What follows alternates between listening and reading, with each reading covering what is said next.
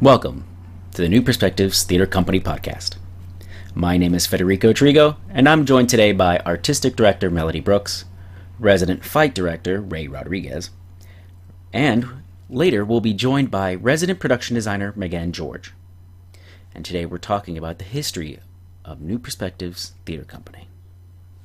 So we're celebrating our 25th anniversary on June 20th, and we actually will have two 25 birthdays because this year is the 25th anniversary of our founding in 1991, and we were formally incorporated as a not-for-profit theater company in June of 1992.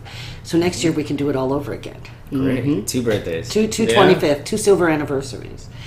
And um, we grew up in a space on 8th Avenue and 46th Street. It was called the Pelican Studio Theater. We had nothing to do with naming it, that's just what it was called. And we sublet it for a couple of years. Um, it was an incredible space. It was one of the best black box theaters in New York. And I've heard that from everybody. And many, many of the theater companies that are now prominent off off Broadway or even some, you know, on the verge of off Broadway used our space, um, got their start there, did their first production there, rehearsed a show there. So we really were both at the heart of the theater district and at the heart of the off of Broadway community way back then. And um, things have changed tremendously. We're still very much, uh, I don't know, not at the heart of, but I don't want to say an icon, although I sort of do want to say an icon of the off of Broadway theater uh, community in New York City. And uh, we were there for 15 years.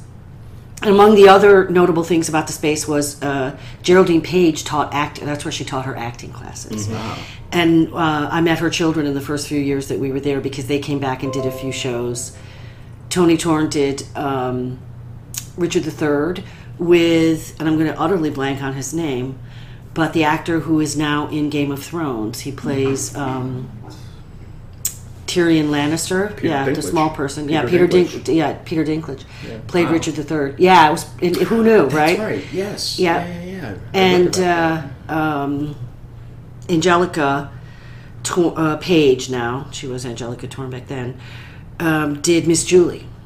So we were we had to rent that space out to be able to afford to have it, and then we acquired a fantastic rehearsal space across the hall, uh, and then they tore the building down in 2006. So after we had been there for 15 years, and put up a 46 story luxury high rise tower. Uh, and uh, we were given the space that we're in now on 37th Street is a community space, so it's very affordable. Of course, it's nothing like the theater space that we had before. We have a studio here. And when we first moved here in May of 2006, so now it's our 10th year here in this space. Yeah. There's a reason. I never imagined that we'd be performing anything here. Um, I really true. thought it would be rehearsals and, and maybe some workshops and Mm-hmm. Or things spend, like that. Or spend this much time here. Or yes, because we really we It's weren't true. originally supposed to. We thought we Yeah, would have the it space was for two or three years. Two or three years tops, Yeah. easily. And, then move into a larger space? No, Well, find- we try to find another try to find space. another space because Yeah. this was uh, uh, supposed to have a gut rehab, Mm-hmm. and that when we were given it, um, and that's of course been delayed. Um, our landlord is a nonprofit development company that owns a gazillion buil- buildings in um, Hell's Kitchen, Mm-hmm. Affordable housing, community spaces, supportive housing, that sort of thing. So it's just ended up that we got lucky enough to be here for ten years. Yeah. And how did you get into that arrangement with the. Because it's my personal landlord. Oh. I've been living in Hell's Kitchen since 1979, so I guess I will date myself. in, when I came here for college, and um, it really was Hell's Kitchen back then. And um, we're still in Hell's Kitchen. I didn't realize this. I was in the Clinton Park on 53rd and 11th, which is where I live, and uh, there's a sign up there about the history and how this used to be because it's DeWitt Clinton Park and how it gave its name to the to the area. But they defined it as also as Hell's Kitchen be, as going between 34th Street and 57th Street, Yeah. uh, from the river to 8th Avenue. Yeah. So I didn't think we were still in Hell's Kitchen, but indeed we very much are. So we've never left Hell's Kitchen. I've ever rarely left Hell's Kitchen in the however many years it is since 1979. Um, So who's the real daredevil of Hell's No, exactly. right? Yeah. The It New is funny. Theater Company. that's Yes, it. it Yeah. is true. Yeah. It is true. so I, uh, when when that space was being torn down, because our landlord is involved in our local community board and the land use committee and all the development that goes on. Um, we went to him and asked if they had anything, and this space had just been vacated by an after-school program, which is why we have all these wonderful, you know, starfish and submarine drawings and, and things in the in our back patio, and we and it came with a patio, so how could we say no? Uh, but then when we went to um, rent a space to do just our, our small Voices from the Edge festival one year, 2007, I think it was, and discovered that we would pay $1,000 for four days in a space no bigger than ours. It was better equipped than ours. We didn't have any theater equipment in here at the time. So that's when we thought, well, maybe this wasn't such a bad place to perform in after all. um, and we've done, as you've been a part of, as, as one of our company members, not quite so long time, but a significant amount of time, 2009. Yeah. Yeah. Yeah. Um, so doing sort of uh, productions that have a, a suggested set or you know lights or doing what we can with that and, and our focus changed to a lot more developmental work because in the old space we did big shakespeare productions Wow. Yeah, so uh, a lot more classical plays um, that's how ray actually joined the company in 1999 for our production of othello which austin pendleton said was the best production of othello he'd ever seen in his entire life Yes. so He loved and he had seen them all He loved my Roderigo. I still remember him saying that to me Um, afterwards. Yeah. So, yes, we did a lot of great work at that space, and it's it's um, was interesting when we lost the space because it was a very it was a struggle to pay for it and to keep things going. Um, and so there was a moment of what do we do now? Do we keep going, or do we fold our tent and say, okay, we did that for 15 years?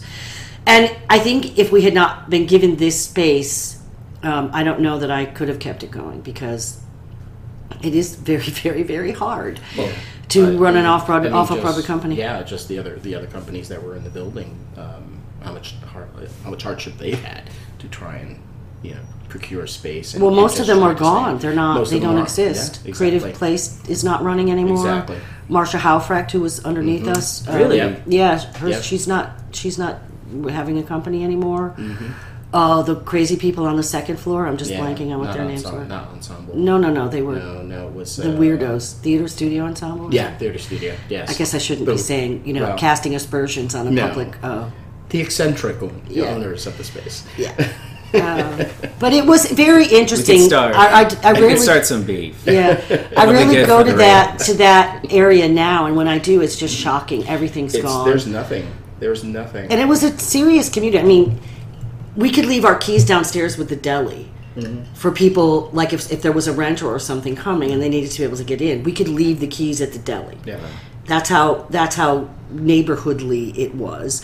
Um, we also still had prostitutes on the street corner. We were We held up at gunpoint a couple of times in the space. Um, this was Really? really, In the the Wild West. space? in our Well, that must have space. been Yeah, that must have been before me. that was- that yeah. It was. Um, we were sharing the space when I first took it over uh, with another group, um, and they were having a rehearsal. And the two guys came in with stockings over their head, and they thought that they were two of their actors making having making a joke, and they had guns, um, and they made everybody lie on the floor. They took all their wallets, took you know. Took a bunch of actors' wallets. Wow. Yes, I know. Yeah, Yeah, Could- right.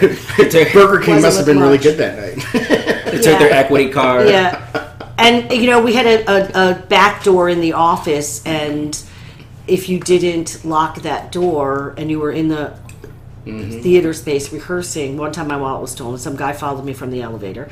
I went in the back door. I didn't lock it behind me.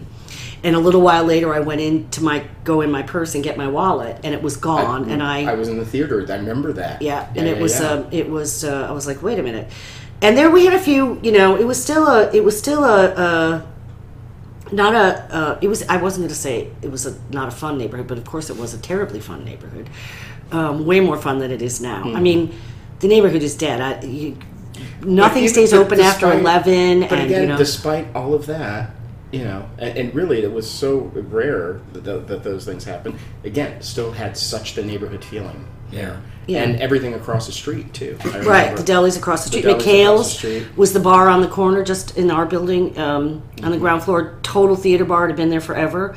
It's where all the theater, the stage hands uh, would go. Um, Yeah. yeah, They didn't go and there was all several restaurants on Theater Row, forty uh, restaurant row on Forty Sixth Street, Yeah. um, that are now no longer there. I mean, it's Or even that you, you can't hotel. afford to go. Yeah, hotel that was uh, across the street that's now like, Yeah. it became a parking lot, then it became. Uh, I don't know what it kiosk, is now, yeah. I have no idea what Yeah. it is now. So- Right. And so when we moved over here on 37th Street, there was nothing. I mean, we, we have gates all over our windows and doors, uh, which I was just thinking it's time to open all the gates now. I was just thinking that on the way Yeah. here. because because you know when I could sit at my desk when we first moved here and look all the way up 10th Avenue. And there, there's now a, a high rise right in front of us. There's Yeah. one on the on the opposite corner. There's a new building over here. I mean, we're, we Right, are yeah. surrounded, um, and here we are. I mean, it, I've never It's- felt quite so It's tiny as I do here. Well, I, I told you, I, I, I happened to be, a friend of mine was doing a performance for the French Festival, and a friend of hers lives in the building. That's right there, and he's been there since it opened. And it's off the bal- balcony, right up on the, uh, Right there, the second- seventh floor. seventh? Up the seventh floor. And I looked over when I was there, and I just looked down at the theater and went, wow. It's like this tiny little place that The is holdout, the last that's- holdout. It's like Yeah. the last holdout, and, and everything that has just gotten so and still, and still, because it's incredible to just stand there, stand up there, and just see how much the entire area has changed, and yet there's new perspectives just sitting there. Right. And it's so interesting too because, in regard to our mission and why we were founded in the first place and what it was that we were attempting to do, um, that's one of the reasons why we're still so tiny is because nobody there is no money to support what it is that we do. And Uh, for those who don't know what our mission statement is and what we're about, what is our mission? So our official mission is that we are a uh, company founded to uh, use theater as an agent of positive social change, to develop new works for the stage with an emphasis on plays by women and writers of color, to uh, produce classical plays with a look at how they have an impact, a continuing impact on our lives and work in the modern world, and to extend the benefits of theater to communities in need, especially young people. Um, and so we had a three pronged approach when we started.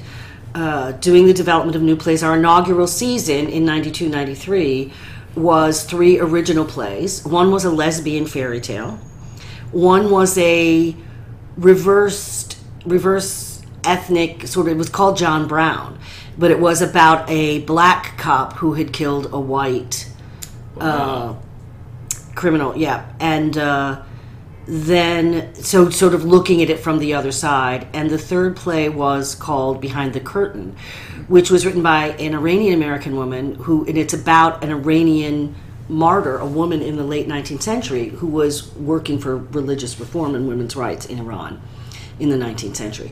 So we decided that we would do, we wanted to make a big splash, and what could we do differently? And we did them in rep. So our first, very first inaugural thing that we did was those three pra- plays in rep in the fall of 1992. And uh, so, and we, we when we uh, were formally incorporated, we had auditions and to have we wanted to have a standing company. That was the idea. And we had 30 people that we selected. And we had some of everybody old young different ethnicities uh, some you know people with disabilities.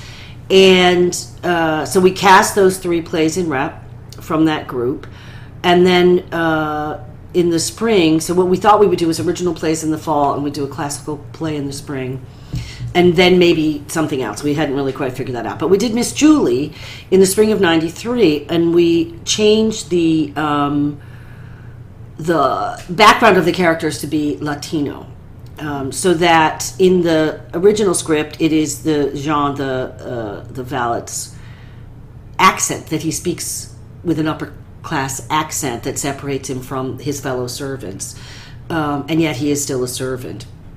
And so looking at those the issues of class and it just happened to coincide with a big scandal at the time which was uh, clinton had nominated um, i think her name was kimba wood uh, to be on the supreme court and it was discovered that she had a mexican.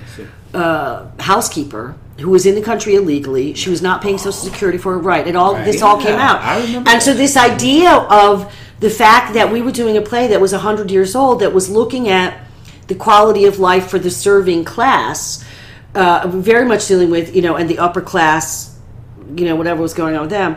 That it had never really gone away, and the idea that there were so many, in particular uh, Mexican and South Americans, uh, living in the United States here illegally, but being employed by very wealthy people, and they were treating them basically as slaves. So um, it was a really great production. So what we did was that uh, had, had the in the in the play. There's the two characters, and then there's a, a, a cook, and she has a few lines, and so we translated those lines into Spanish, and so that whenever she would talk to Jean, he would answer her in English, but in the at the end of the play you know, after the tragedy and Miss Julie's dead, when she comes and confronts him, he talks to her back. He talks to her in Spanish. So uh, yeah, um, it was a good. It was really a good production. And you know, we were just starting out, and we it, we didn't. A lot of people didn't see it, but the person that designed the set and lights for us, um, Clifton Taylor was his name. And he was at the time the resident lighting designer for, I think it was the Philadelphia Opera Company. It was some company in Philadelphia. And he said, if you were doing this in Philadelphia, it would be the talk of the town.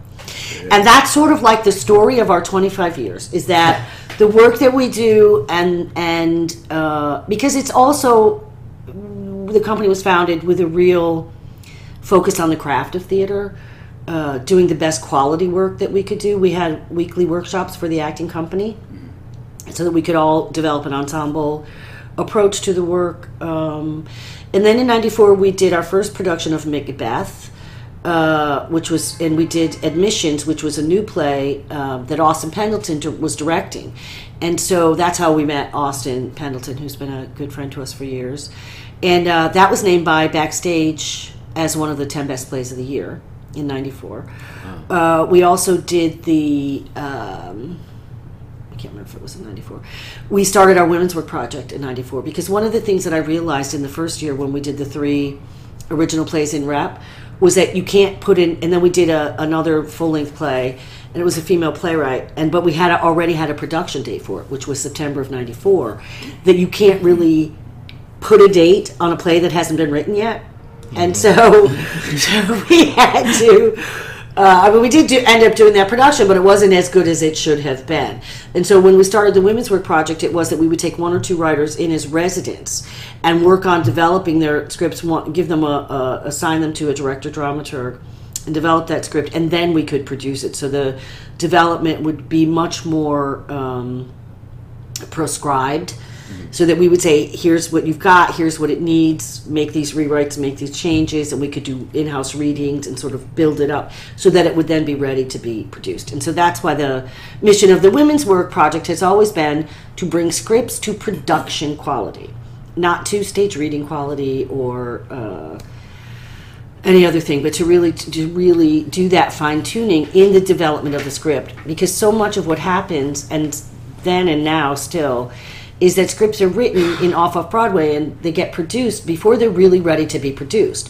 And so what happens is is that the directors and the playwrights are trying to fix it in the four week rehearsal process, although now equity gives you five weeks for rehearsal. Right, so you're trying to fix the play and direct it to be um, to be ready for an audience, and it's just a very very hard thing to do. You can't really do that all at the same time. Um, so you know, we, we, we did a lot over there. I mean, there's other things that I could mention. I don't know. Um, Ray joined us in 1999, as we said, for Othello. Um, My introduction was uh, was in um, was Macbeth um, previous. but you weren't in it. No, I know, I know, but I saw it. Oh, you saw it, yeah. Mhm. So it was, And the other great thing about that space, because not only was it a great big black box theater, but we had height, and so we could really r- create sets that were multi-leveled, was it right? eight- 18, 18 feet. It, now I don't remember what it was, It was. uh, but we also had and we had a lighting grid, and we had you know so and we had built-in platforms on either side of the space, so that for Macbeth we we really built. Um, I mean, you know, built the whole thing. And the other thing we could do there, which we did a lot for, is uh, we did it for both um, classical plays as well as original plays uh, that we would include the audience in the set, right? So that in the audience, because it is it's another part of our mission is that we never pretend the audience isn't there. Oftentimes that means direct address. Certainly with Shakespeare it does, um, but it but it can mean you know that when the audience comes in, if the, if if the set of the play is a living room, that the audience is actually sitting in the living room. That we that we built a set around them so that it was a, an environmental um, experience. I mean, in a way, I mean, I think we were really, really ahead of our time uh, because people didn't quite know what to do with it, and certainly with our multiracial, colorblind casting um, 25 years ago. Yeah. I mean, I do remember our first Shakespeare production in '94 was. Uh, the two gentlemen of Verona, and it was. I mean, we had everybody in there, and there was no. We didn't like match people up, so it wasn't like some. At the time, is I think the most what people had done was like if they were doing Romeo and Juliet, it would be like the Capulets would be black and the um, Montagues would be white. But we didn't matter, so we had a black Duke and his daughter was white, and we reversed gendered some of the other roles. Um, and so people that came to say, see it, it was interesting to me. Their their reaction. These were friends of mine and people I'd known, um, not necessarily theater people. Uh, they said at first they spent about 10 minutes trying to figure out what it meant. Like the fact that characters were of a certain color or ethnicity or gender, that there was some meaning behind it. Uh-huh.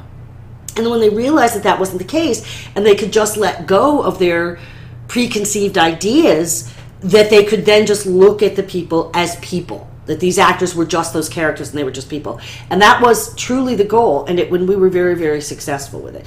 Even now, I, I don't see a lot of. Um, companies that have the same percentage of diversity that we did because we always uh, insisted that we no, that, that the cast with large cast shows at least 50% needed to be non-white.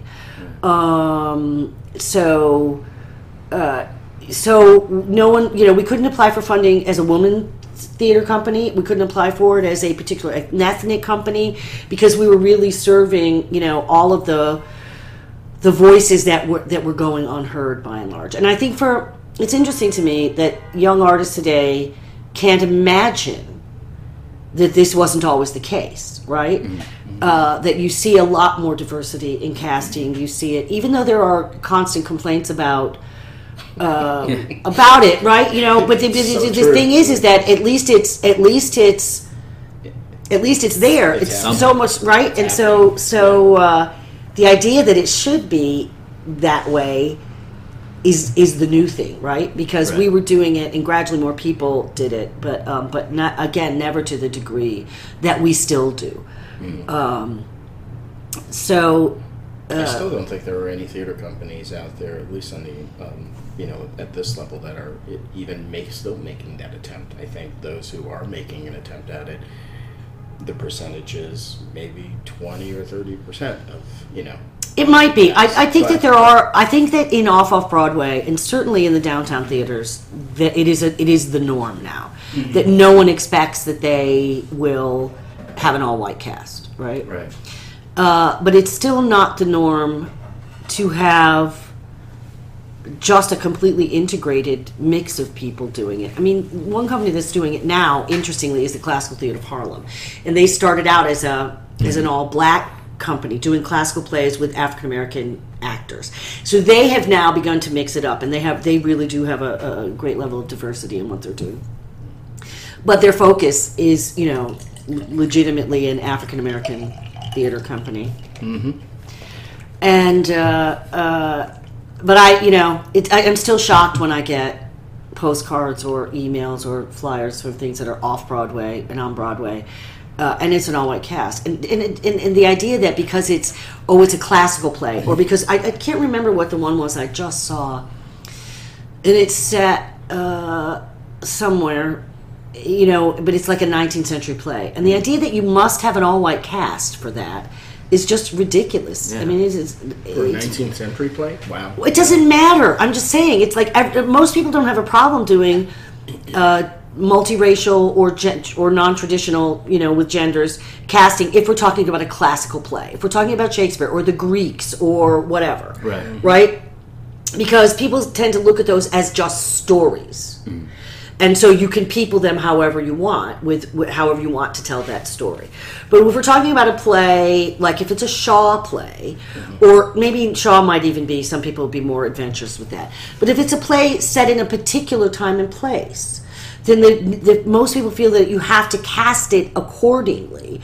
Um, and that's the thing that i find most bizarre. And also the idea that uh, that there weren't people of color all over the world for thousands of years. You know that that's part of our history that we're just not taught, um, and that is beginning to be put out there a little bit more. That there were plenty of black people in England in the 16th and 17th centuries. Mm-hmm. You know, were they the majority? No, but they existed and they were there. Mm-hmm. Um, so it's just it's so interesting to see how in one some ways there's been tremendous progress in that area but in other ways the thinking behind it i think is still very very um, undeveloped undeveloped because we you just still see it so much in particular kinds of plays that that people think it has to be Limited cast thinking. yeah limited thinking about how, how to cast it And do you think that's an age issue? Maybe old an older generation still wants to uh, restrict themselves in that way.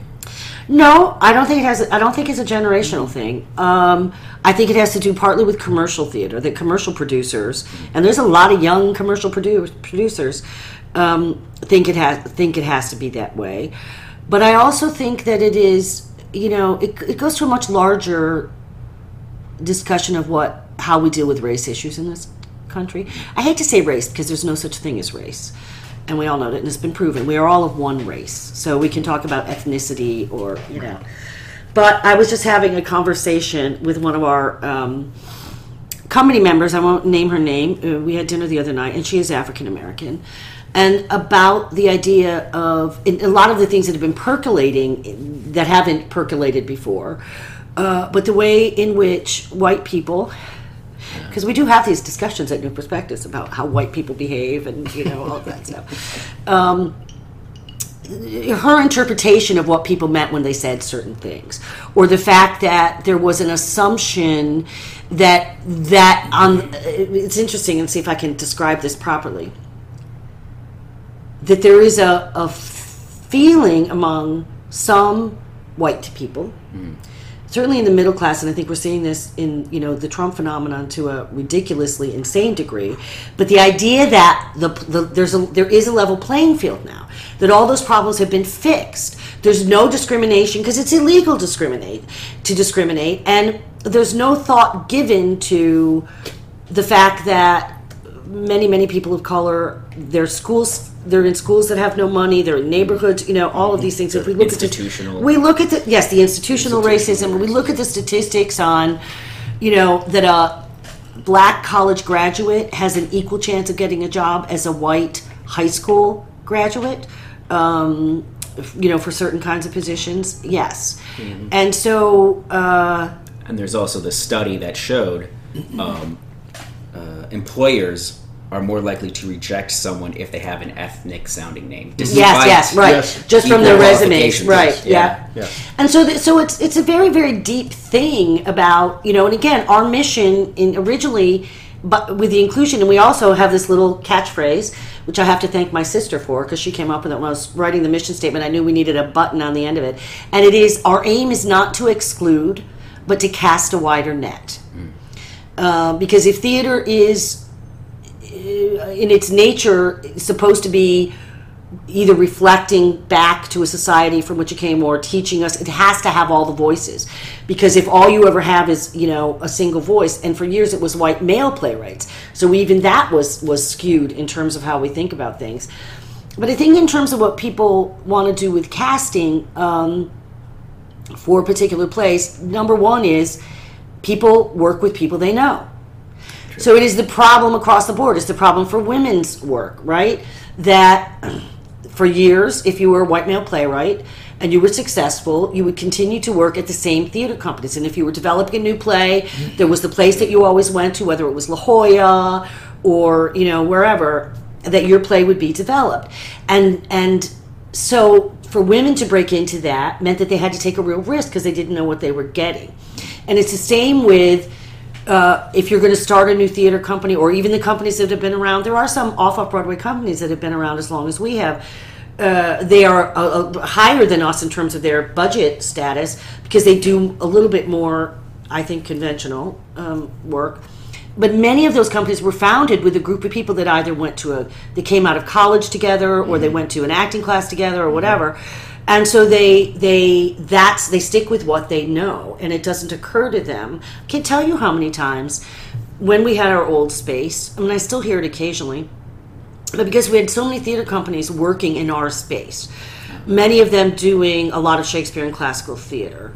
And with all white casts and I, I over and over again people would say oh i would love to work with some actors of color. I just don't know any and it's like, well, uh, or people would say, community? well, I know, but it shows you how segregated we still really are, right? And so, or the other thing would be that they would say that they would, in their audition notices, they would put the, you know, then a kind of obligatory, you know, all races, all people need apply, and that and that um, actors either wouldn't audition for them, or if they offered them the role, they wouldn't take it and and there's many reasons for that. One is that at that time and i think it's still very much the case if you have actors of color who are good actors and working for pay there is no incentive for them to come and do your showcase mm-hmm. unless it's a, a damn good role and they know they're going to be there's going to be publicity and all of that behind it.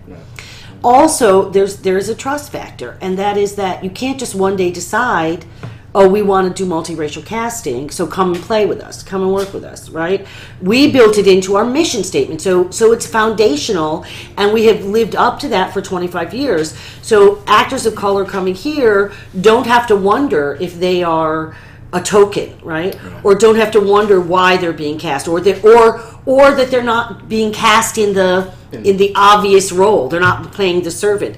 Um, uh, a dear, dear friend Melissa Maxwell, who just had a terrible tragedy happen to her today, who is African American and graduated from. Um, I'm going to blank on it. I think Boston University, and she talked about being there. Uh, Can't remember.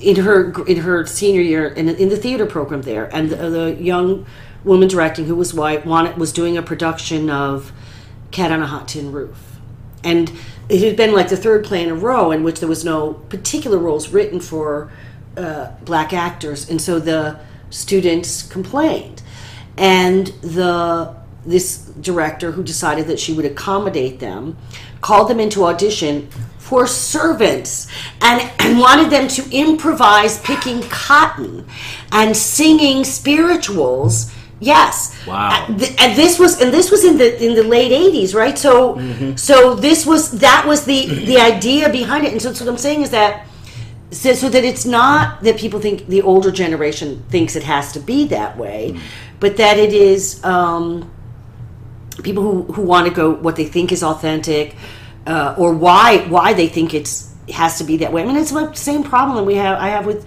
Broadway and all the revivals. I mean, if we're just going to recreate everything, I mean, think about what are classics now. They weren't classics then. They were the cutting edge of what theater practitioners were putting out into the world to engage in in serious issues, right? Um, and so if all if people think that to redo those plays you just have to redo them the way they were they've been always done, then then what's the point really? Um, Yeah. so And how do you adapt it to the community today? you don't even have to adapt it. I mean, really, Look, the, one of the greatest um, examples of it was uh, uh, the, the cat on a hot tin roof that they recently did with the all black cast, right? Now, they were able to get the rights from the estate to do the original script. Which had a lot more cursing in it, right? Because when it was done on Broadway, yeah, they had to edit Oh, yeah. it. They had to cut the cursing it. out of Wow. it and so uh, I think they made a. You didn't. The, the, the design for the, that show was not very good because you had no idea what year it was supposed to be, and somewhere buried in the playbill it said like 1980s. Because again, there you go. Even with a with a black production team, they couldn't envision setting it in the 50s and, the, and, a, and a black family owning it. They had to move it into the 80s. Um, but it was so much more authentic the language of the play with African American voices, right? Because you think of Elizabeth Taylor and Paul Newman in their god awful Southern accents in the movie, right? It's so inauthentic, and and it was so grounded and so so powerful, and it was the same play. I mean, it's not like it was adapted to make it be a play for a black family. Um, Well, it was adapted with the original script. So- well, that wasn't adapted. I'm just saying no, but it was. I'm not saying that it because of the cursing it fit better in the in the. It didn't matter. I'm just saying it was a better script. A better script. But but just the language, you know, worked so much better. Um, and uh, uh, so the idea that we have to sort of conform to what we think the time period was all about. Uh, why? Because. Um, Tennessee Williams had a statement that he was making with that play, right? Which had nothing to do with class or anything else. It had solely to do with the character of Brick, right? And the, the questionable sexuality and and what and, and, and, and Big Daddy and that, you know, the sort of macho male influence and all that. Do we need to see that play exactly with that point again today? I don't think so. But I think there's many other uh, messages embedded in there, just like there is with any classical play, right? It's a good play and it lasts, it means because it's got universal human truths and many, many things in which we can investigate. And so that's the just thing I just don't understand why people feel, feel the need to just replicate, you know, what's been done before. I'm sure I'm going to get lots of. Uh, if anybody listens to our podcast, oh, they're going to take it. But we know we've been accused of not quite so much anymore. But I'll tell you, in our early days, and even even until coming here, uh, of, of reverse racism and male playwrights accusing us of, um, you know, uh, what's the word, discrimination against them. And, and my answer has always been, you know, our choice to do this is about access. That there are plenty of places that a white male playwright who's actually also already been produced because it came from the guys who had been produced elsewhere. Um, they have access. There are millions of places where they can go and get their plays produced. But women and writers of color, not so much, right? That that is actually changing for the writers of color, I think. Um, I'm surprised because I performed in plays here by male playwrights. So yeah, just- well, yes, I know, of Yeah. course. But it's that sense of entitlement, right? That we said they wanted to submit their play would be considered and be no. The stuff that you've seen here performed by male playwrights has been by our play, playwrights that we have a relationship with and that we, you know, Yeah. develop. And they've been few and far between, right? Um, two of them that you did, that I think that's it in the last couple of years. Uh, Richard Yeah. Wentz and Richard Katerian, they're both named Richard, so there must be something in that. Um, but yeah, and what? Rafi's plays. Rafi. Rafi, yeah. sorry. Yeah, yeah. Oh, right. I forgot you were in that. Yeah. Um, so yes, yes, but that's in the Voices from the Edge, the African American um, playwrights, and that doesn't have a gender. They can be male or female if they're in Voices from the Edge. But um, so yeah, I just totally lost my train of thought. So it's your turn to talk, Ray. How do I even follow that? Well, how'd you how'd you get? We know that you came in with uh, you saw Macbeth, Mhm. and then you jumped in with Othello. So what Well, what is this experience? been? Actually, I actually was asked to come. Um, uh, it was just a situation of, of work. I, I would have been on earlier with that production of, of Macbeth. I'm trying to remember which year it was. Ninety-seven. Ninety-seven, right? Because I had just started. We've working. done Macbeth a million times, Yeah. and we'll do it again. yes, I was a Yeah. part of one production. Yeah. Yeah. Yeah. Yeah, yeah. So, um, yeah, uh, needed a Banquo, as a matter of fact. It's not Banquo, needed. I don't remember. Banquo? Yes, it was Banquo, right. Um, Oh, yeah, My good friend, uh, uh, Dave Dean Hastings, who was uh, playing. Uh, He was our fight director. He was the very director. first fight director Yeah. that we ever had in 1995 in our first production of Macbeth, and we really learned the value of having a fight director. yeah, at that time. Um, So anyway, um, So I, he was, I wasn't I wasn't able to to do the uh, that production of Macbeth, um, uh, but I came and auditioned for Othello. Um, not for Othello, I auditioned for Roderigo in Othello, and that was this. I believe that was was it this that was December of '98. right, because we right performed in the spring of 99. Exactly. Um, yeah, and, and actually, that was for me. Uh, actually, it, it, truthfully, it was the first time I actually, in my professional career, was actually doing a, a Shakespeare show here in, in the city. I had never done one before. Um, uh, by choice, because most of the time, the ones, all the productions that I always went to go see, either either left me asleep or um, I just went, why, why, why, why is this on stage? I don't, you know, it's it's awful. Um, so I was looking forward to the challenge of, of working with, with Melody, uh, only because I was so intrigued with the way that Macbeth was actually done. Um, and I believe you had already done Richard. Yes, we had in '97 with Austin. Yeah, right. Richard So III. I saw I saw both those productions Right. and was blown away by the by the casting, by the the production values. By I, it was just everything was just like. Well, you know, well, if I'm going to do Shakespeare, I want to do it here. and, and seriously, that's what it was. So I, I still remember I had I had such a great time um, starting that uh, uh, rehearsal process with Mel and, and having the one-on-ones uh, that we had talking about Roderigo and what my thoughts were regarding his character and so on and some some of the some of the fun stuff that that production um, and it's funny because people who who uh, I either haven't seen before or people who I've met uh, that have actually seen that production can still remember some of the things that I apparently had done for, Wow. for that, that show. That's a great Yeah. So, compliment. yeah, and we actually Yeah. did manage to make Othello a multiracial cast, believe it or not. Um, yeah. Yeah, yeah. We said it. We made it a modern uh, setting so that it was in the, the modern military, and so we were able to um, uh, to add in the in the in the generals in the beginning and Bianca uh, and uh, the clown. You know, so we were really able to do that. But I want to. I have to really give credit when you talk about. I'd forgotten about the individual sessions. That Amanda Maud, who is our associate artistic director when she's in town, she lives in London. but we did a string of shows together when she was still here in New York and really uh, I have to credit her with which, which being our verse nurse. Um, but that was yeah, and so when we would really learning the the um, working with the first folio and a lot of the elements of working with the verse that are at the time were you know sort of old hat in England, but in New York all all anybody knew was iambic pentameter. Right. They knew nothing else, um, and so we were really able to. I think that was probably one of the best, not just best productions, but also best rehearsal period and, and cast because we just we had it cast that could come to every rehearsal. We didn't have to scramble to you know squeeze people here and there.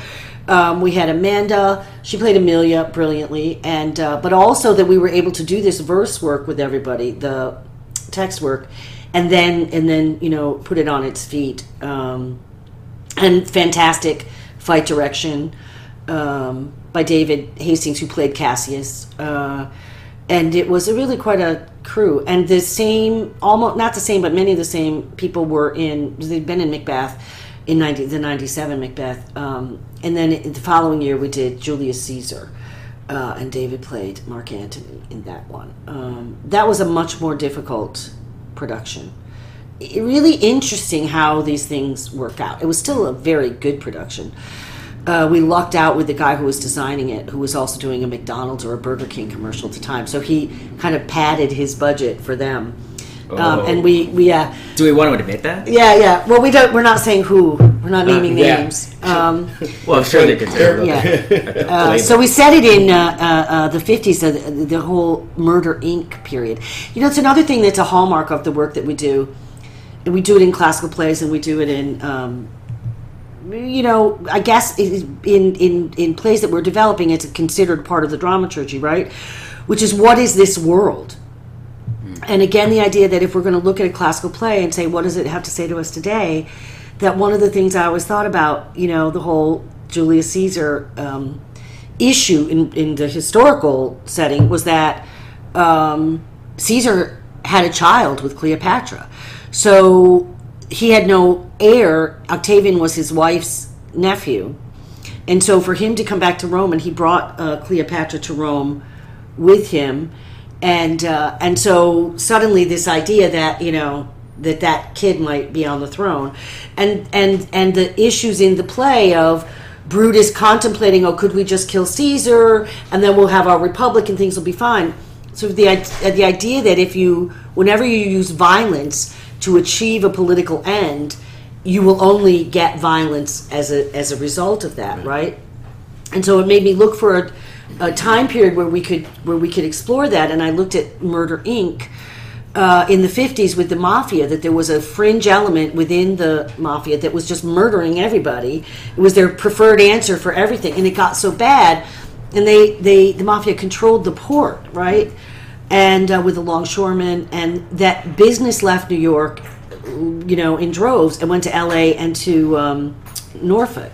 And the port of New York has never recovered the the money, never recovered the business.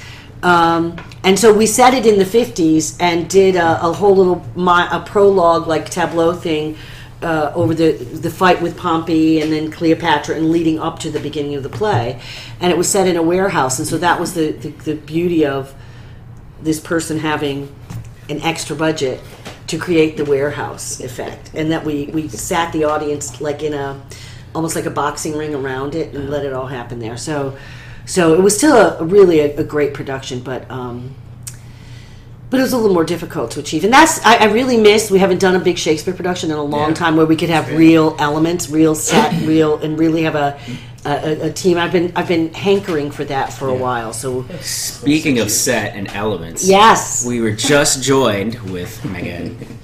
And Megan, can you, um, you know, I Tell can't us talk about- about that show. That no was no you can't before do it. me. You don't have time. can you introduce yourself and Yeah, uh, what you do here? I'm Megan George, and I am the resident designer, and and um, I do costume and set design. projection And- design, graphic design, slide design, design? whatever these. design. She's our she's our Uber designer. Yeah, that's a great title. Yeah. Designer. Yeah. She's our design A lot of pressure. Do you She's put that our on design resumes? czar. Yeah. and Megan, the first show you did with us was in 2000, so we were just up to 99 with um, Othello. And uh, We're going back. back Yeah, to we're going beginning. back. We're going back. We went way back to the the first show I did was um, uh, Good People Good People. in 2000, the spring of 2000. I thought that was wow. Was it 2000? I thought it was 2001. No, it was 2000. We could go look on the wall in No, our was two- gallery of shows. I'm pretty sure it was 2000. Yeah, it was 2000.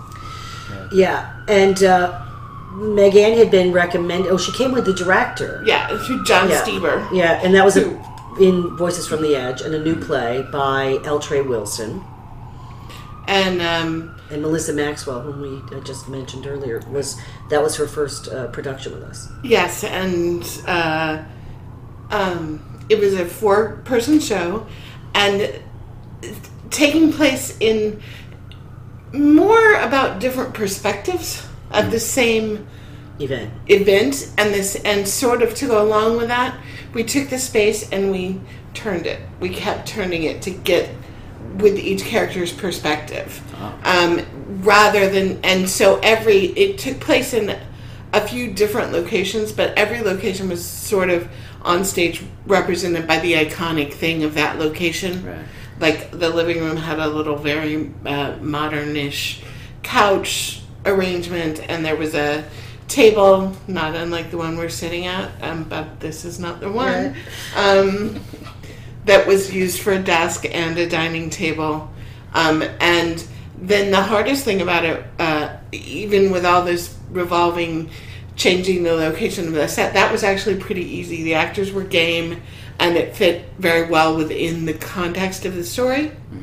So they could do it without it seeming just about moving scenery, which sometimes when you keep moving stuff, it does sort of seem like it's just about moving scenery, and that's always a danger.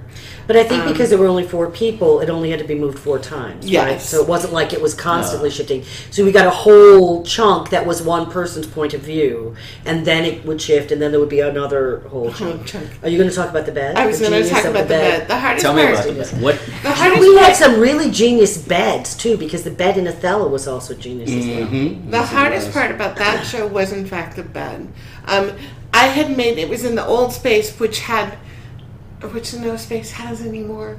But that space had lovely giant Yeah, ceilings. we were- which we is were actually talking perfect about time that for that, earlier, because yes. you could Yeah. do real fights in That's there right, as well. exactly. um, but we made uh, I made Roman blinds, oversized Roman blinds, which that is uh, the fabric ones that have battens in them that fold up on themselves. Oh. So they were 16 foot tall, oversized Roman blinds, and they pulled up, and behind them was a bed on a wall.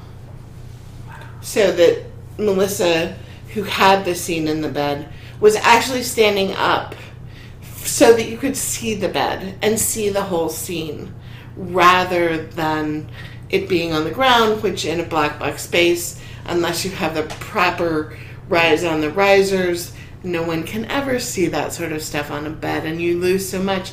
And because of this, we could see everything in that bed, and it was crucial because it was actually the pivotal Right. scene in the show. If it hadn't been so important, um, It was also stunningly beautiful. I mean, visually, stunning. It really worked.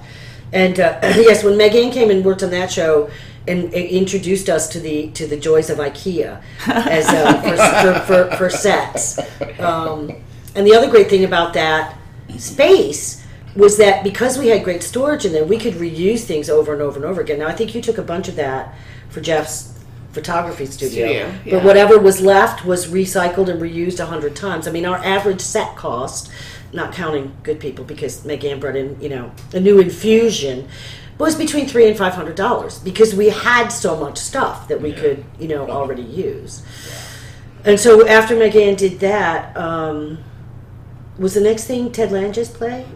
No. no, I think I did. No. I did some. Oh shrew. yeah, yeah. You did the Taming of the Shrew, Shrew, which won the Obie Award. Yeah, which is my first time meeting Megan. Yeah. Shrew. yeah. Yeah. which was another um, brilliant production but difficult because they started rehearsal two days before 9-11 Yeah. Wow. Yeah. yeah that and i was- wasn't that directing rough. that um, someone else was directing it and uh, her name was miriam eusebio and she and i had gone and done a school workshop out in long island for sixth graders and they were studying the taming of the shrew and so one of the things that was really interesting was that they were not using the induction scenes at all which establishes the christopher sly story they were just starting as if the story of kate and petruchio is the story. And so this whole issue of the way Petruchio treats Kate and all that. So in the workshops that we were doing, we, we asked these kids about what they felt about. Uh, this was 2001, right? Or we had done the workshop in 2000. Gender roles, like did, how, did they think that men should, you know, be the breadwinners and all of that? And it was shocking to us that these little sixth graders in 2001 could have given us they were giving us the same answers that you would have gotten from kids in the 40s or 50s right so miriam and i then went back and did research on the whole induction the two the, you know the opening scenes and found that there was a uh, contemporaneous script the taming of a Shrew that actually has an ending to that framework and so i was the dramaturg on it and we put it together and we set it in um, ostensibly the 30s or the 20s or 30s vaudeville burlesque sort of um, and uh, got a fantastic cast again and there was a lot of improvisational work that needed to be done because we were actually asking the actors to create their own lazzis, right? We gave them a training in like you know vaudeville burlesque and what a lazzi was and and um, and two days after the rehearsal 9-11 9/11 happened. Well, I, mean, playing Petruchio and that at one of the. And I was, you know, that was, I knew we were going to get to it. But one of the amazing things about that, which I still talk about um, when when I talk about acting work, it was creating the whole persona of an actor who was in a vaudevillian troupe. Right. So Petruchio was the character I was playing, but with the Christopher Sly story, my character's name was Dick Muldrew. Yeah. And it created a whole history with him. And it was very funny because all of the other characters had their their characters and we all had the histories as the traveling troupe. And that filtered into the entire Kate and Petruchio story as went along. So it was really we had, we postponed the the production dates. We, we really Yeah. had to because it was impossible for the cast to come together and be Yeah. Mm-hmm. funny, right? You know, right after 9-11. Um, but we persevered. We were supposed to, I think, open in early October, and we ended up Right. doing it in November. Mhm. Um, and it was fantastic. And then Megan came along, and that was one of the instances where I was saying that we never pretend the audience isn't there, and it's not it's direct address sometimes, but also it's where we put the audience. And so building a hall in a in a mansion where the audience was seated. Some some were in chairs lined up, but some weren't. Some in like armchairs and things that were spread around the. Was Um, well, we put Christopher Sly in the audience Right. on a chaise. So in in the audience was his sort of dais, as Mm-hmm. it as it were, and so to sort of, I believe, to sort of blend into the more uh, regular people. to the not that you know, not that people that were plants, but Right. um, the the audience. I think we sort of did a few Mm-hmm. people, and then there were also benches along the walls, Right, yeah. that were upholstered rather than just Hard m- metal chairs. Right. Yeah. I forgot Um, about the benches. Yeah. I knew we had them along the walls, sort of as if they were in the room. But one of the favorite things for me about that show, and I think what got me a job, a, a very good job later on, was the fight between Kate and Bianca, because I decided that uh, they, I had to take their personas that they were creating for As the actors. as the actors, as the troupe of players, and take that into consideration as I was designing what their what what the characters would wear in the play because it was all coming out of the trunk or we did a lot of um, all this the sound for that show was all improvised by the actors as well with slide Yeah. whistles and Wow. coconuts Yeah, and everything, you know yeah. all that sort of stuff and and Actually, you know, Deanna has found the video. yeah. We have to find it. We have to get it. Oh, no. so we were talking about how we do Ray the- has a look of just yeah. Oh yes, I complete do. joy on his face right now. we were talking how you do the Kate and Bianca fight scene, and I decided that stealing from Sondheim, and every stripper has to have a gimmick. Mm-hmm. That Bianca was the balloon girl who pops her balloons, and the fight scene was Kate. She was about to go. Bianca was about to go on stage, but the fight scene became Kate popping the her balloons. Popping balloons. I had s- there was a lot of fun doing Yeah. fight direction for that show. It really was. There was a lot of bustiers and a lot of beards. Oh, and yeah. we also did because it was we established the troupe of players, and then people played multiple roles. So, um, uh, I'm There was a scene where And- Deanna well, Well, yeah, yeah, Deanna Anamika- played. Yeah, Anamika. it- well, Anamika played, but it was also so their base character. Uh, Deanna played. Um, she was in a. She had like butterfly wings, and Oh, yeah. she was sort of like the ballet dancer. the ballet dancer, little and she ended up playing um, the father, The father, and Baptista. something else too, right? Baptista, and, I think she uh, played something else. Oh, And that's- uh, and Anamika Farrow played um, not Hortensio. Hortensio. Hortensio, yes. But also the Well, widow Queen's at the end or something. That's so it, the widow, and the pedant. right. And so there was a scene where one of them, and, or maybe it was It Monica Asensio.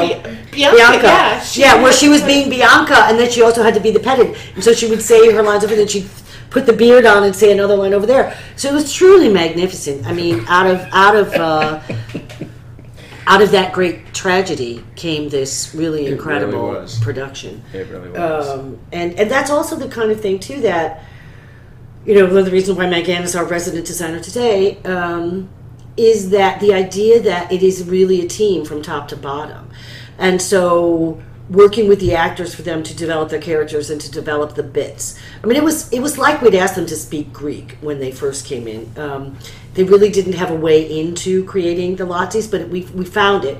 But that also that for whatever characters they came up with, that had not Megan came up with the, the balloon idea, then that whole fight thing. I mean, it made it, Would've made it a whole burlesque sort of striptease thing, and we did the final Kate's final monologue as a fan dance um, at the end. So you know, was Continue with the burlesque. yeah, Yeah, yeah. yeah, just well, I mean, it was- was a total, total. It It was. was, really great.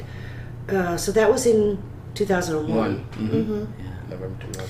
And then we did Macbeth in the spring of 2002, and that was the first time we had done it. We did it. There was a church uh, on West Fourth Street, oh, yeah. in Washington Square Methodist Church, which was lovely, but it was very old and falling apart. And we then did Romeo and Juliet there the next year, and that's now condominiums. So you want to talk about what's happening with space in this city? This they, they could not raise the money to do the uh, the structural renovation that needed to be done. It was unsafe at the time. But what I liked because it was a Methodist church, it was very mm-hmm. plain. So it mm-hmm. was all wooden. You mm-hmm. know, there there was a cross on the altar, but there wasn't a whole lot of you know, folderol around, and so it was just fantastic. And we did two shows there, and then then now it's condominiums.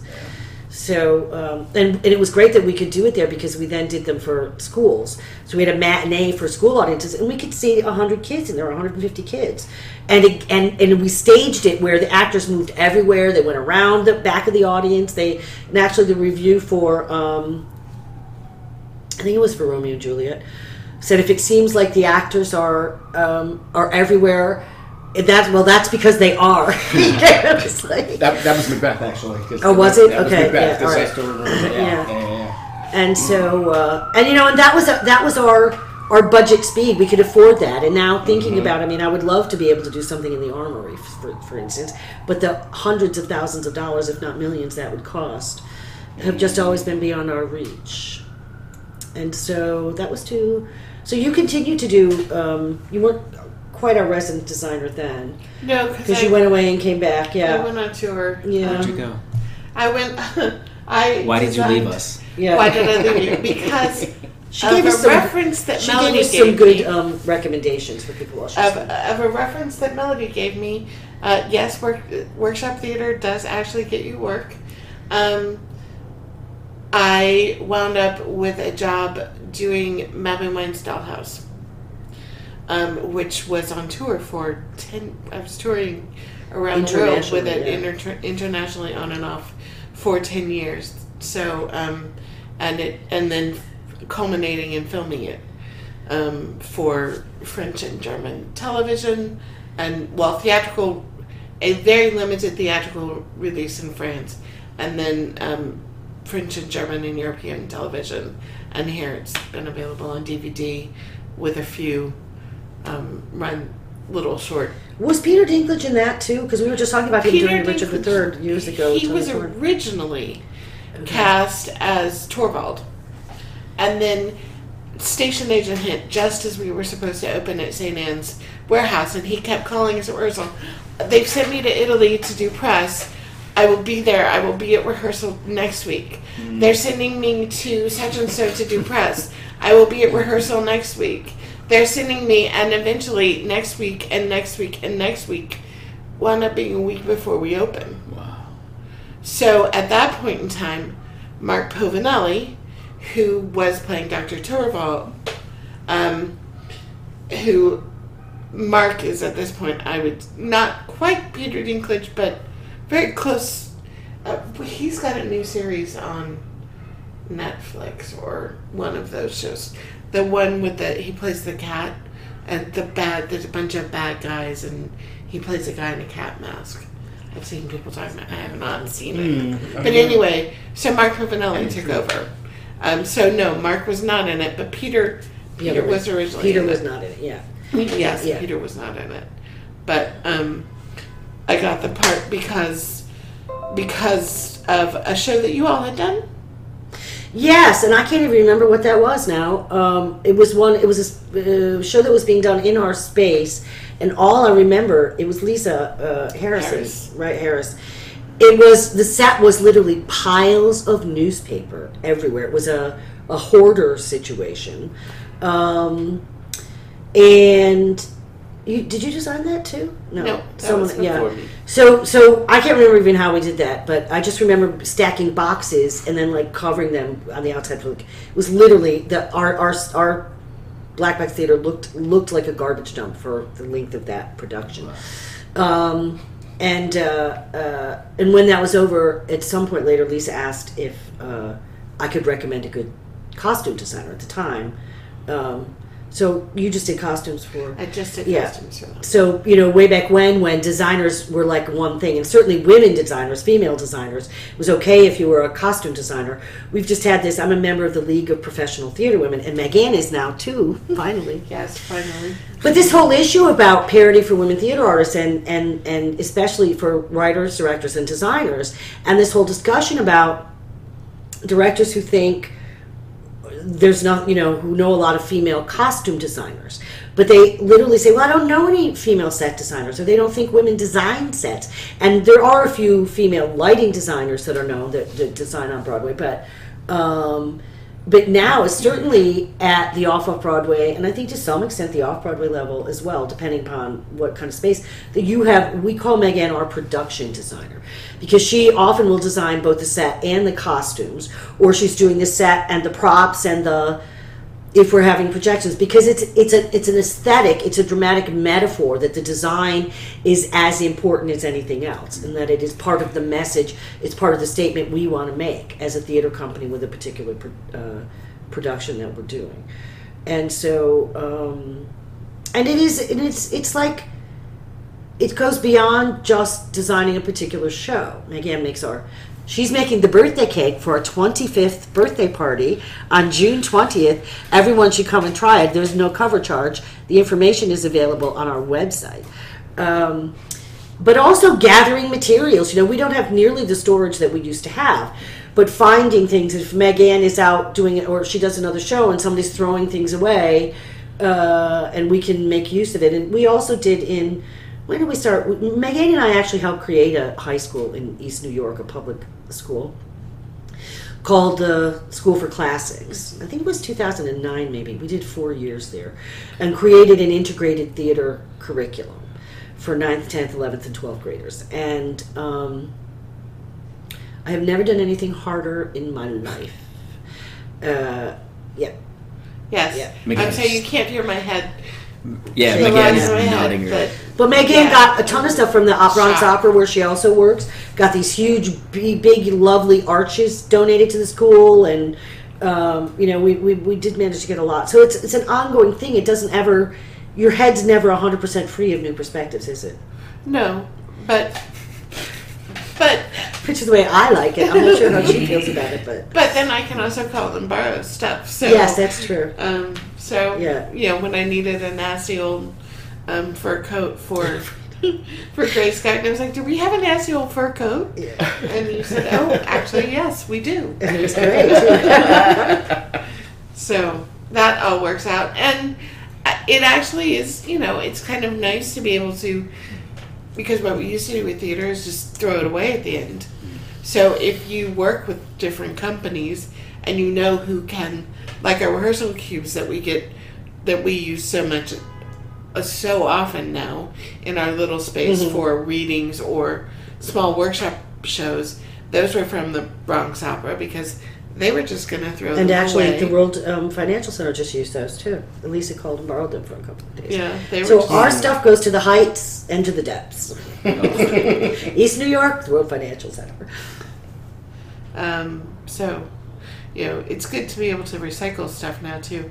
Although I do remember when I was in graduate school and the director asked us to build her set out of entirely in an entirely green thing, mm-hmm. and we laughed at her um, because there was no way to. do It was a a. It was a completely strange concept that you would even try to do a set out of something completely green at that point in time because we were still using styrofoam and so much stuff like that um, to create rocks or trees or whatever we still do. Now however there has been a movement to be more conscientious of all of that stuff. Um, and the off off broadway community is very good about well i have those stairs so you don't need those stairs. Don't build more stairs.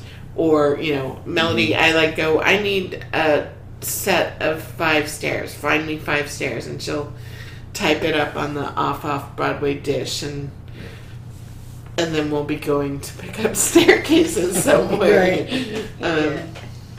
so um, we try to do what we can environmentally too and it makes it easier Yeah, it makes it easier and uh, and cheaper in the long run. and nobody has the storage that they used to have Right. Um, We actually now have an actual storage space out in Queens. And all the Yeah, seed yeah, yeah. shops have moved out of the city and Yeah, that's true. All the Yeah, that lighting true. rental Yeah, places yeah. are out of the city now too, as well. Right.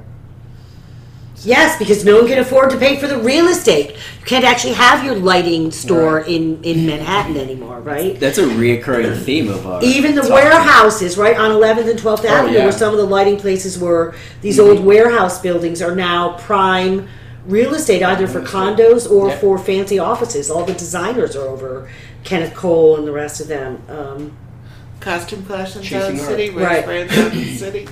And They're Rosebrand all- used, and, and they all used to be in the neighborhood, right? Rosebrand was on 42nd Street or 40th or something, right? Uh, That's all fabric and, and, and draperies, all theatrical curtains and things like that. So um, where are we up to now? We're up to 2000 and we skipped to Three. 2009 with the, Yeah. with the school. didn't mean to, but No, no, no, I did. Yeah. I brought it up to that. Uh, Did you So- want to go back to you? what to what? to um, just before moving here? Oh four five. Well, I don't remember. What did we do in 04 and 05? Um, I think we were talking about. That. I think at that point it was just just trying to rent the theater out mostly. It's- No, we did. We did in 05. We in, in the fall of 04 we, we did, did. Midsummer. We did Was that in 04 in the spring? Yeah. I think it was in the spring of It 04. the spring. And then we did Melissa Maxwell's play, Unrequited Love, Mhm. Uh, in the spring. And in the fall, we did the New York, we actually might even have been U.S. premiere of an Argentinian playwright um, called The Visit. And very, it was really interesting. Um, Ricardo Monti is the playwright, and he's very well known. This is the other thing, you know, these incredible playwrights known around the world, except for in the United States, you know, because they're not.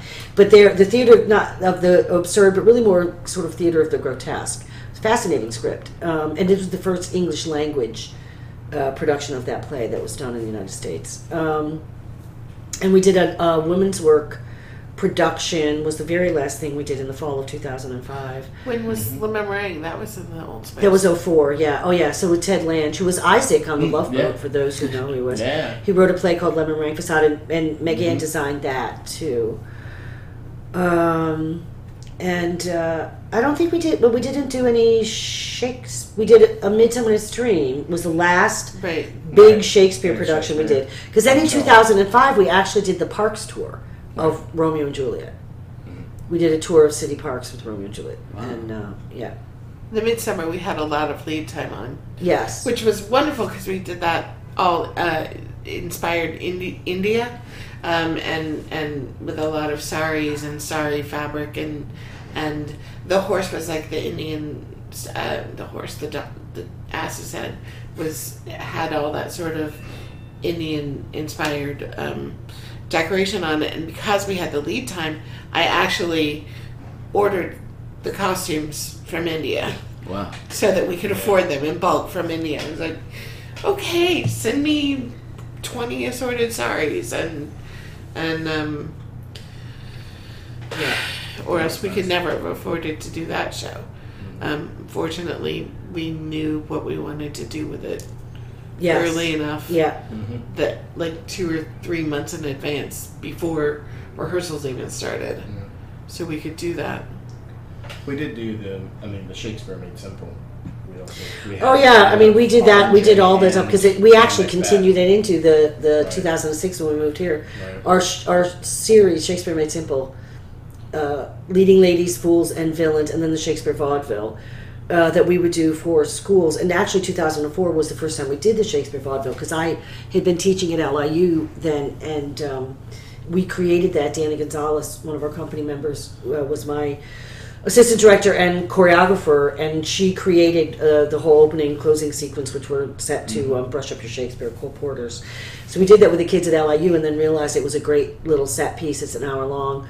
Um, we did that in 2007. I mean, we did that into We did the- that- yeah, we did that Yeah, we did it out at LIU the- again with. But I'm thinking that uh, the the shortened versions of R and J and and Oh yes, at the did old space, right? old Yeah, we did seventy-five minute versions and, and Mhm. brought the schools to us there because we could, because Yeah. we could actually fit hundred kids in that studio Yeah. when we didn't have a set. Yes, and so the fools, leading ladies, and villains, you know, we would have hundred kids, and, we, and, and, you know, we'd leave there'd be like a postage stamp of playing space.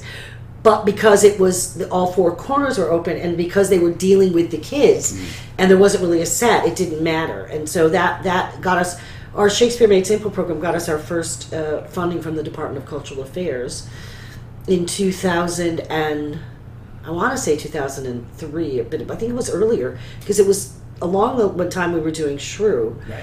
Um, Yeah, yeah, yeah. the schools. We brought the Yeah, yeah, yeah. well. And uh, and the Sure. program officer then at the time came and sat and, and watched uh, uh, Shakespeare's Leading Ladies. We had one school from Brooklyn um, that would come to every show we did, Fools, Leading Ladies, and Villains, and the teacher, Mr. Golden, Kerry Golden, um, would bring his classes to everyone for years. And I asked him one time, I said, "Don't you ever get bored with this? So like you've seen these shows a million times," and he said, "No, that he always loved watching his students interact with the actors in Discovered. And um, but the, the the Department of Cultural Affairs program officer at the time said that we seem to have discovered the magic formula to making the language completely understandable um, and to make the situation clear and all of that. So he was very impressed, right? Because he did came he came to Macbeth at the church, so. So I think it was 2001 that we got the funding, but from that and from dealing with kids, right? And that the whole design of that came from my, you know, starting my my theatrical career at the age of eight in a professional children's theater company in my hometown in central New York. And so I went, okay, what what did we do? Well, we always said there was always a chase scene through the kids as the audience, right? So dealing with the kids, that it was the, the that was actually what we started New Perspectives with, by the way, going all the way back to my first thing, which is that we were founded in '91 and officially incorporated in '92. Was that I had been asked if I could do some Shakespeare for the schools by an arts and ed, big, one of these places that um, books, you know, they're like a booking agent. so I was like, I, I'm not going to direct a Shakespeare production, and I had also never directed a Shakespeare production in 1991, a whole production. I admit that now. um, to on the off chance that some kids would want to come, like a school would want to come. So I came up with this idea of the fools, leading ladies, and villains. Um, and also, you know, serendipitously, my entire working life outside of the theater in New York has been in some form of education. It was never my plan. So I was working. I had worked at Bank Street College of Education first in the admissions office. Then for eight years, I was with uh, an educational research firm. So I thought about, you know, one of the major things in terms of, of affirmative action and also getting buy-in is to have people on stage that look like your audience. So with the public schools, to have the multiracial casting was critical and also to not ignore them to go in their little faces and sit in their laps and do all of that. And by picking fools leading ladies and villains they were archetypal characters that we could then create study guides and supplemental materials to go with it. Uh, so i was asked to do that and created that in 1991 in the fall of 91 i gathered some folks together and we did those performances we did them for the schools and that became the formula for all of new perspectives work. So when we were incorporated in 92 that was really the foundation was that we would never pretend the audience wasn't there. We would always have uh, diverse casting and uh, that we want the, the educational component. So even for things for adults, you've seen where we do our playbills. There's always a, a, a director's note in our work that we've been now doing since about 2009. The whole 50-50 and 2020 parody for women theater artists. Um, our On Her Shoulders reading series. That there's a scholarly dramaturgical essay in there as well as a playwright's bio. Um, in other stuff that we do because it's it, we really want our audiences young or old um, to have a window into the thinking behind what we do. So what Meg the Meg's description, Megan's description of how she came up with the costumes for the characters in Shrew is part of the process of it's the whole message it's the whole impact of the right? So it's not like it just comes out of nowhere right? That there's really a lot invested and a lot of thinking behind what it is that we're always trying to say regardless of what the show is that we're doing. And whether it's a kid show or whether it's a full-length shakespeare production so Which news per- new perspectives needs to do? what Which new perspectives needs to do? we need to do what A full Shakespeare. oh yeah we, we, we need the money we need if we could find an affordable space we could do it tomorrow Mhm. but um Space. space space Space, yes, it space It all comes back to Wow. space. It does, and we started is where we you started, started with, with this- space, Yeah, and we started we're with still space, continuing with and, space. Yeah. Um, so, and now we're up to 2016, We are. and we've gone international now. So That's right. A recent trip. What You had a recent trip. we did in March, and we went. I was there. We went in August with another August. play. Um, and we would go again. But so one of the things that's really interesting, because I also started in addition to space, was the issue of our mission and how there isn't really a whole lot of people interested in supporting it financially. And um, trying to figure that out for years, uh, a friend of the company in looking at our history that's all over our walls, really sort of summed it all up. And he said the problem here is that the people New Perspectives is serving, are serving, uh, are not in a position to financially support the company. And whether that is our artists or whether it is the audiences that we predominantly serve. And that's unlike other uh, established off off Broadway companies or off Broadway, where they have a subscriber base or they have people that they're serving, they have some named recognition, they've got some celebrities. So there's people that want to get involved either on their board or be big contributors because there's some, you know, uh, there's some. I don't know what the aspect of it is. It's it's a little more cachet to it. Now our work is as good or better than 99% of uh, what anybody else does out there, but we don't have a, a movie star doing it. Um, and also, we don't have people coming along and directing something who have no business directing, you know, a Shakespeare play, and uh, uh, or putting so, uh, somebody because they're a name in a role that they're not really right for, that doesn't suit the vision of what it is that we're trying to do with the work. Um, and so I was actually really very depressed about all of this because after doing 15 years at the old space, where we really were kind of on the cusp of of being known. I mean, we were always known. We're very well known in the off Broadway community. We're actually very well known in the theater community in New York. So that's that's the um, paradox of New Perspectives, is that everyone knows who, who we are. We have a great reputation for quality work. Uh, we're well known for our work in terms of developing plays by women and work, you know, our diversity. Uh, and people say all the time how much they love us, and but nobody will give us a substantial amount of money to really, you know, sort of break through that barrier. And uh, uh, and that's when I realized, you know, what we say our mission is. People do admire the mission, but they don't want to fund it.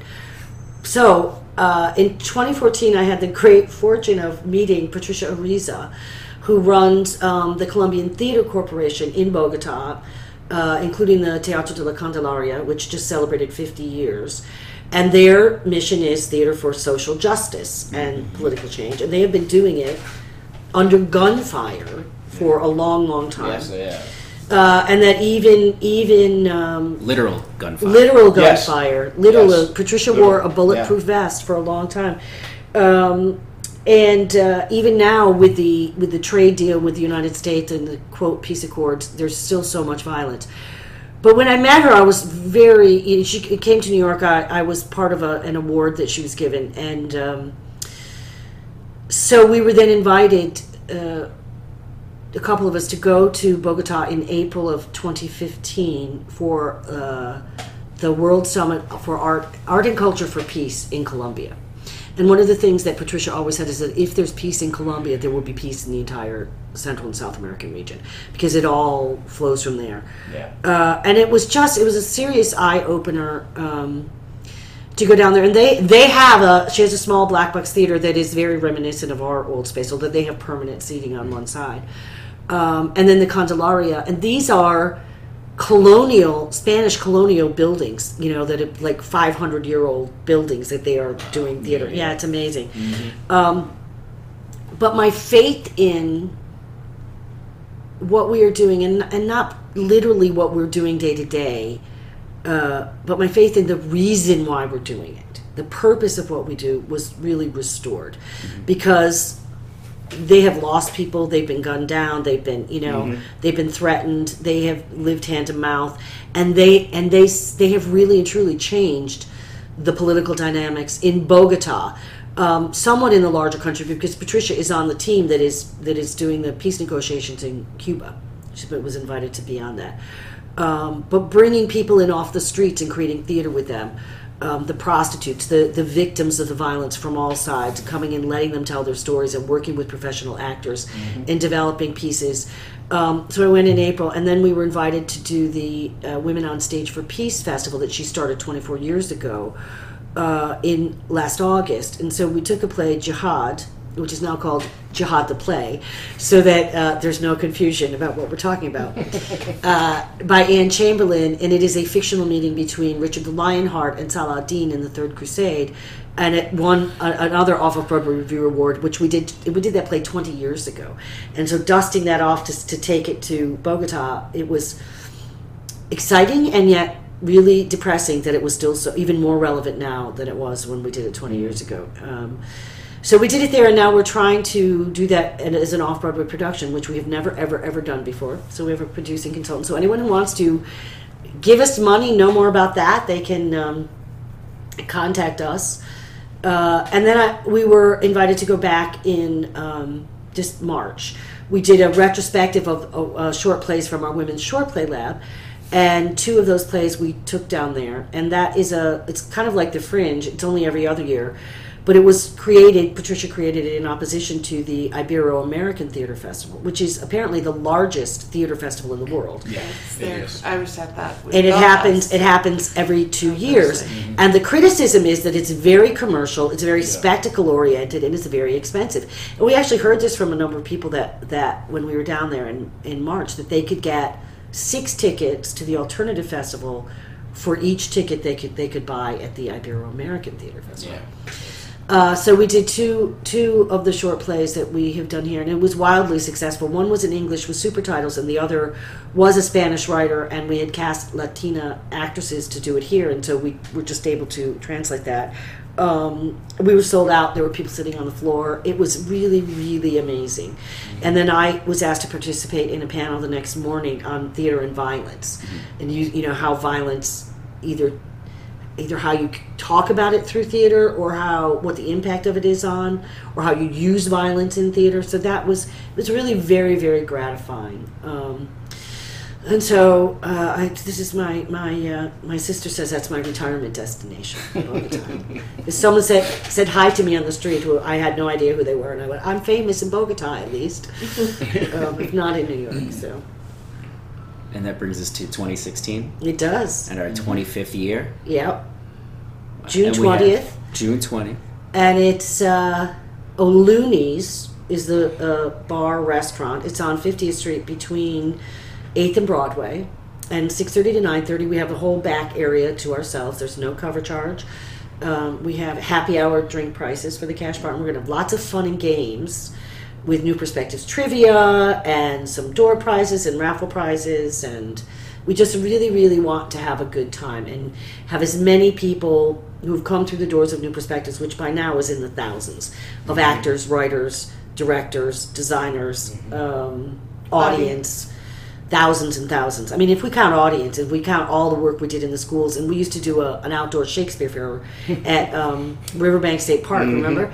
And that, I mean, thousands. We would have to say forty or fifty thousand people have have had experienced a New Perspectives production in some fashion in twenty five years, uh, and uh, so we want as many of them to crowd into O'Looney's as can possibly fit. And where can they go for more information about that? To our website www.nptnyc.org. or they can call or they can stop by. That's the beauty of having a, uh, a storefront now is that the neighbors can just drop in. That's very true. And you're open. What are your open office We're usually hours? here between 11 and 6. Now, we might be here earlier and we might be here later, but in terms of sort of office hours, it's usually 11 to 6, Monday through Friday. And we're also doing in a couple of weeks a new um, a new thing with the puppet shows. Did you talk about the puppet shows No. at all? No, Oh, yeah. that'll be for the next one. Remember, Yeah, we we- did yes. say we have to have more than one session for Yeah, the New. Perspectives Yeah, yeah. history. Yeah, but in a will. couple of weeks, you're doing a family. Yeah, the Yeah. Bad Birthday, Bad Birthday. June 4th and June 11th. Two performances each day. Those are Saturdays at 11 a.m. and 2 p.m. And that includes family time, so your kids get to see the show, and then they get to make a sock puppet and act it in the and go behind the puppet theater and, Mm-hmm. and, and get tips from the actors and do their and take their sock puppet home with them. Yeah, That sounds Yeah. fun. Yeah. And interactive. And interactive and educational. And educational. Because it comes with a study guide. Yes, it does. Yes, the parents can take a study guide home. That's great. And I think we've covered all we can for today. Yes. I'd like to thank Melody, Ray, and Megan for, uh, you know, uh, recapping the history of New Perspectives Theater Company and Thank you for Thank you for for, having us. yes, Yes. for having us, And for being our host. Thank you, thank you. It's my first time. I, am glad I shared my first time with with all three Yes, of with the family, as it were. Yeah. Incest is best. that is not a way to end the show. yeah, I think that's a great way to end it. I think it's. Sounds like Game of Thrones. It's a very popular show. And Okay. thank you and good night. Good night.